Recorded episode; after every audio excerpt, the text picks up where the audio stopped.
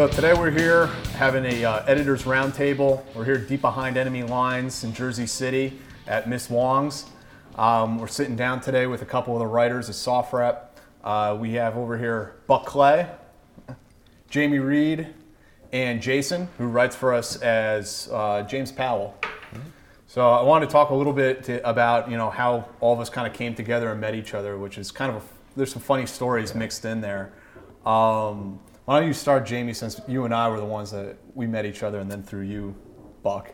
Yeah. Um, well, we met 12 months from now. Uh, 12 months ago from now. Yeah. Oh, yeah, 13? 13 months. Yeah, 13 months ago. Yeah, 13 months ago in northern Syria, in Rojava, I believe it was. Uh, we were there with some of the foreigners, and Joshua Bell comes running out and says, "Oh, there's another American here to join. There's another American here to join." And we were like, "Oh yeah, really?" He was like, "Yeah, he's a ranger." It's like, "All right, cool." So we go out to see this guy, and I see this. Honestly, I see this hipster-looking guy in a leather jacket, these ridiculous glasses on. You know, I'm like, Don't Yeah. forget his beautiful hair. I'm like, Yeah, he, he, yeah, he's, beautiful. beau- he's beautiful, Beautiful hair. locks of hair, and like, of yeah, hair. Yeah, I was like, he ain't here to fight, He man. And then I realised, I, I did, I realised who he was because about a month before going to Rojava, I watched the History Channel and I seen Jack Murphy talking about the PMC industry and the Rangers. So I was like, nah, I'm- the guy's like a journalist, and that's where we met. Yeah, It's funny how everywhere I go, people think I'm like some kind of freelancer or something. Happened there. And then when I was in Kurdistan a few months ago, I went to go interview a general at a Peshmerga base in uh.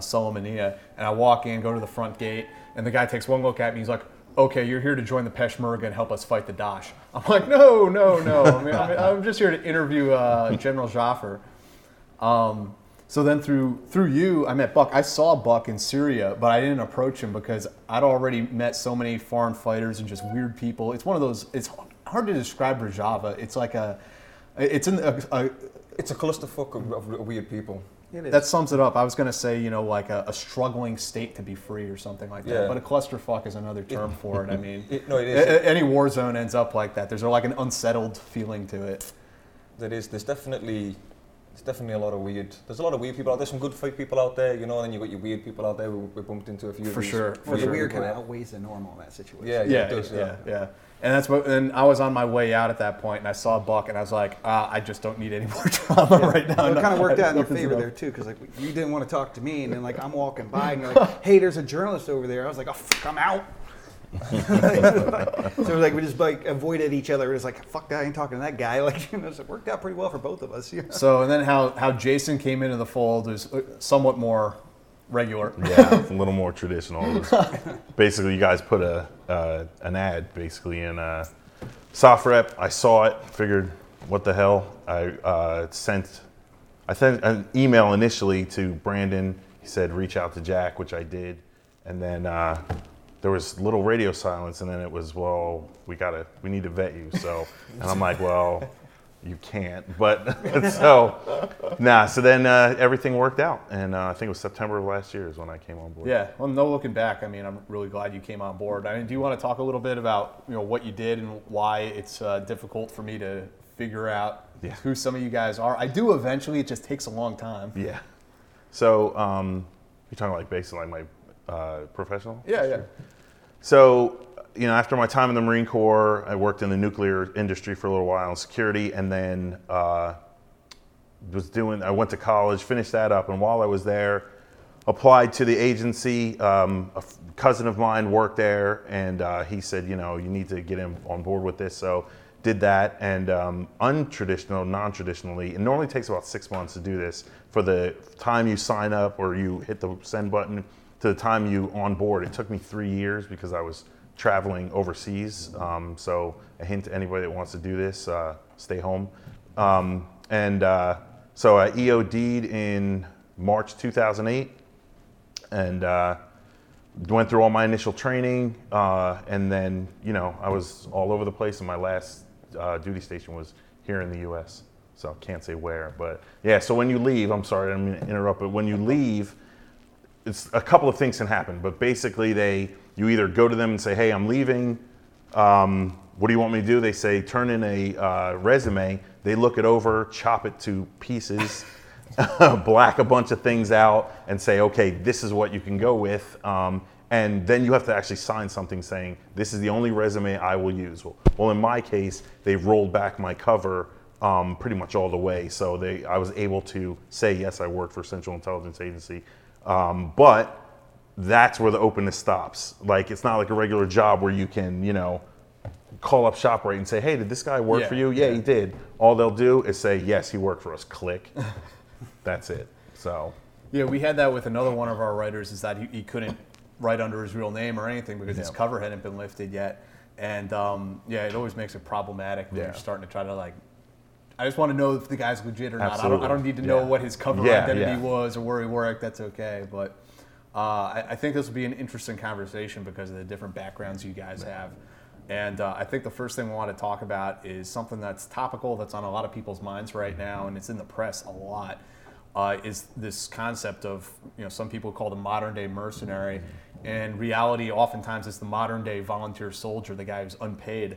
Um, but it's interesting because as far as Americans who are in direct combat with ISIS or Westerners in general, um, most of them are freelancers. They're people who volunteered and went over there. And the special operations guys are kind of in the in the rear right now, doing the coordinations and the facilitation more than going and getting into shootouts with ISIS.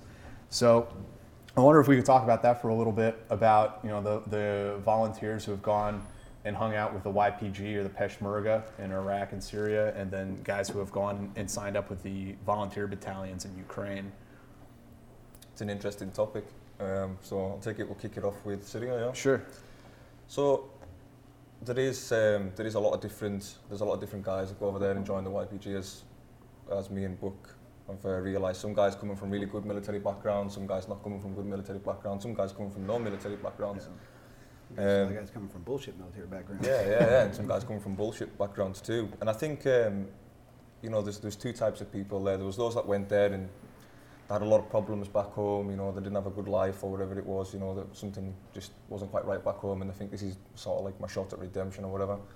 And some people just get so sucked into it, they just get so sucked into that into that whole like YPG Kurdistan. They become ideological. Yeah, yeah, it's, Yeah. al- it's almost like yeah, you they know, drink like- the Kool-Aid. yeah, yeah, you know, they just stay there too long, they get too focused on it.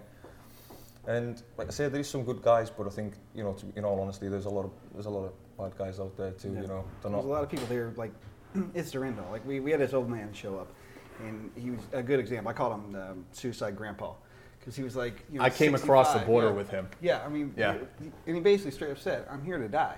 He's like, oh, I don't want to get Alzheimer's. I don't want this to happen. I want to see Yeah. my life go to shit. But, you know, I come here, I can do some good. I can do some good. And it actually turned out that he is apparently doing some good, at least what I'm hearing. I don't know for sure. I haven't confirmed it. But people are saying he's actually doing some good. He's in the fight. So, like, good for him if that's, He's if that's true. too, right? Is it- yeah, he was an he's English teaching. teacher in Germany. And well, he's- a Canadian citizen, went to Germany, was an English teacher, was getting old, heard about what's going down, and then came south. I uh, yeah, I came across the border from Iraq into Syria with him. Oh, wow. And uh, yeah, he had very much the same kind of story. He told me Mm-hmm. he's like, you know, I'm getting old. I'm like in my 60s. I want to get my licks in before I have an aneurysm or get Alzheimer's. I can't remember where I am. I'm Yeah, like, yeah. whoa, okay, man. Yeah, he was legit about it, too.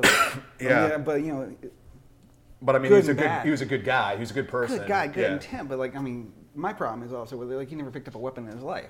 Yeah. had, like, no military background, no training, no concept, didn't know what the hell war was outside of a book. And, you know, here he is in the middle of a fight that's, you know, very ugly. It's unorchestrated. And, you know, he's just showing up. And they're like, you know, the white people, YPG's like, hey, boom, hey, good buddy, here's a gun. Go nuts. Like, is, is this for real? You're really going to get, you're going to arm this fucking guy? Like, I, I remember you told me about one guy who his former job was being the manager of a laser tag arena before he Who the came fuck over is and that? joined Yeah, the who was YPG. that? Who was that again?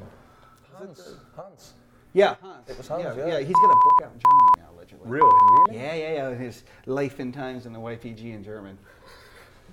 No, don't ask me. But no, don't there- see there any is lies he said to fucking get that book There's, published. there's, there's so many of these characters. I mean, there was another character which was Alan Duncan, which I'm pretty sure we're all here about in another story. But in the short term, you know, this guy's this guy's done everything. Yeah, he, he's he- he was just one of those guys, you know. He invented the SAS. Yeah. yeah, yeah, he, like he invented the SAS. You know, he was there. As, Best he- time at Breckenridge or whatever the Yeah, hell yeah, it yeah. is. and It's, like, it's, it's turned on and said, yeah, I've got the best time on the Breckenridge. How the hell do you know that? You know, this guy was like what 54, really bad. But he was another one. He was just another guy that had a really bad background, really and he broken. literally couldn't run to save his life. literally. It's not. Yeah, it's it, like it- shit's it's not- going down. Let's get the hell out of here. I'm just watching the back. Get your ass up here, here, old man. no, I'll but cover you guys. Just go. no, but see, it- it's We'll not, die in place. it, it's not even that, man. The guy, the guy came there, and, like I remember the first time he picked up an AK, and he looks at me and he's like, "How do how do I work this?" No fucking clue. Oh, come on, dude, man. You're claiming to be SAS or whatever it is, or Yeah. some SOF guy or whatever, you know, and you can't even work an AK. I don't. I've got no time Yeah, for the this. SAS can't work AKs now, so apparently that's like they need to up that in British training. Apparently. Yeah, it's funny how you know you end up with some of these like 007 type personalities over there too. You know that have done everything, been everywhere. I, I'd compare them to like Kim Jong Il in North Korea. Like he invented the microwave. He's been to the moon twice. It's doesn't poop. Yeah. the most interesting man in the world. Everybody's uh, everybody's special forces. I That's it. found. That's it. They just, they just want to bullshit so much. I mean, I just, I, in all honesty, I just don't see what's wrong with just being a grunt. You know, Yeah. if you were in the infantry, you were in the infantry, No. man. If you were an engineer, you were an engineer. There ain't, there ain't nothing wrong Or with the, it. Ca- No, the no, Canadian guy who just told it straight, like, Yeah. yeah, it's a Yeah, he he was yeah, just, I he was mean, yeah, straight just up- come straight and tell what it is because you know you're t- going in there, you're telling people lies. You're going to lose credibility. You know, not only your unit but you know yourself. And you, people, you're going to leave eventually, and you're going to you know make a book or make a bunch of bullshit. And then guess what? Some guy out of left field's going like, yeah, I was there. That prick is a fucking liar. you know,